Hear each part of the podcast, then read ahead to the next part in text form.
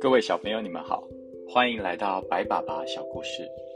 今天我们要来继续讲绿野仙踪的故事。上一集我们说到，飞天猴除掉了稻草人和西樵夫，也将狮子五花大绑送到了邪恶女巫的城堡。但是因为陶乐斯的额头上有善良女巫的吻印。所以他们无法对陶乐斯下手，而邪恶女巫也无法伤害陶乐斯，所以邪恶女巫只好吓唬陶乐斯，逼他帮自己做事。现在陶乐斯和狮子深陷危险之中，他们只能互相倾诉，商量对策。接下来会有什么样的冒险？就让我们开始今天的故事喽。看见陶乐斯工作的很卖力，白天的时候他拼命的工作，因为邪恶女巫恐吓他，要用他总是拿在手里的那把旧雨伞揍他。但其实他知道。自己根本不敢打陶乐斯，因为他的额头上有善良女巫留下来的印记。不过陶乐斯不知道这个秘密，他很听话的努力工作。有一次，邪恶女巫用旧雨伞打托托，托托就勇敢的去咬他的腿，但邪恶女巫并没有因此留下任何一滴血。她实在太邪恶了，所以她的血在许多年前就已经干涸了。小女孩现在的日子过得一点都不好，她渐渐意识到，要回到堪萨斯，回到艾姆婶婶的身边，恐怕比以前更加困难了。一想到这里，他就难过的哭上了好几个钟头。托托蹲在陶乐斯的身边，望着他的脸，也悲惨的呜咽着叫着，为陶乐斯的命运感到难过。托托其实不在乎到底是在堪萨斯还是在奥兹国，只要能陪在陶乐斯的身边，那就好了。但托托知道小女孩是一心想要回家去的，这时候。他便也跟着难过了起来。现在，邪恶女巫又有了一个新的坏点子，她一心想要把陶乐斯脚上的那双银鞋子弄到手，占为己有。她的饿狼、乌鸦、黑蜜蜂们都躺在那里，快晒干了。他的金帽子的魔法也已经用完了。假如他能够得到那双银鞋子，就能够补偿他所失去的一切，并且拥有更强大的魔力。所以，他时时刻刻都盯着陶乐斯，伺机在他脱鞋的时候，想把他的银鞋子给偷走。但是，小女孩实在太爱惜这双银鞋子了。除了晚上洗澡的时候，她都不舍得把它们脱下来。邪恶女巫害怕黑暗，她不敢趁晚上陶乐斯睡觉的时候去她的房间偷鞋子，而她更害怕水。对于邪恶女巫来说，水比黑暗还要更恐怖。小女孩洗澡的时候，她都要离得远远的。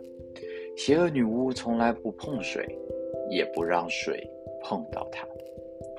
但邪恶女巫非常狡猾，她绞尽了脑汁想出了一个偷鞋子的诡计。她在厨房的中央的地板上放了一根铁棒，而且用魔法把它藏起来了。人类的眼睛是无法觉察到的，所以。陶乐斯进到厨房的时候，根本看不见那根铁棒，也因此他被绊倒了。他直挺挺的倒了下去，虽然没有受伤，但是一只银鞋子飞了出去，还没等到他去捡起来，邪恶女巫就把它抢过去了，穿在自己骨瘦如柴的脚上。诡计得逞，这下邪恶女巫高兴极了。就算只有一只鞋子，她也已经得到了一半的魔法。即便将来陶乐斯知道怎么样使用这双鞋子，也未必能够和他对抗。小女孩发现丢了一只银鞋子，非常生气。她对女巫说：“快把鞋子还给我！”邪恶女巫得意的笑着。我才不还呢！现在这只鞋子归我了，不是你的。陶乐斯急得大喊：“你这坏家伙，你没有权利抢走我的鞋子！”邪恶女巫哈哈大笑：“你能拿我怎么办？你等着吧，总有一天，另外一只银鞋子也会是我的。”他的话可是刺激到了小女孩。陶乐斯拎起身边的一桶水，就往邪恶女巫的身上泼了过去。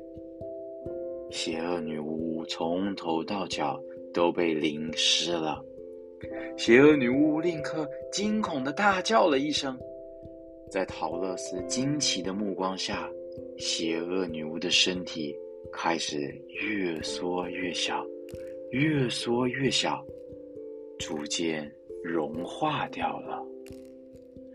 邪恶女巫尖声的高呼道：“天啊，你到底做了些什么？我马上就要被融化了！”陶乐斯低头默默的说道：“真的太对不起了。”他一点也不敢直视邪恶女巫现在的模样。她正像一块棕色的糖果似的，在他面前渐渐融化了。邪恶女巫显然已经在绝望之中了，她说道：“你难道不晓得水会要了我的命吗？”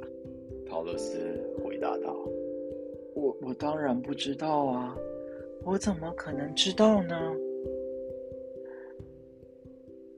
邪恶女巫用最后的力气说道：“用不了几分钟，我就会完全融化。这座城堡就是你的了。我这么邪这么多的坏事，没想到竟然会被一个小女孩融化掉。就此。”结束，你可要小心啊！我要离去了。说完，邪恶女巫就摔倒在地板上，化成了一滩棕色的流体，在干净的地板上蔓延开来。陶乐斯看着它完全融化了。又拎起了一桶水，把脏掉的地板冲洗干净，将那些脏东西清洁了一番。他捡起了那银鞋子，这是邪恶女巫留下唯一的东西。他用一块布把它仔细的擦拭干净，穿在了自己的脚上。现在，陶乐斯已经完全自由了。他朝着关着狮子的院子跑过去，兴奋地告诉他：“西方邪恶女巫已经死去了，他们再也不是这座城堡的囚犯了。”好啦，各位小朋友，今天我们的故事就讲到这喽。下一次会有什么样的冒险故事呢？就让我们下集继续喽。晚安，拜拜。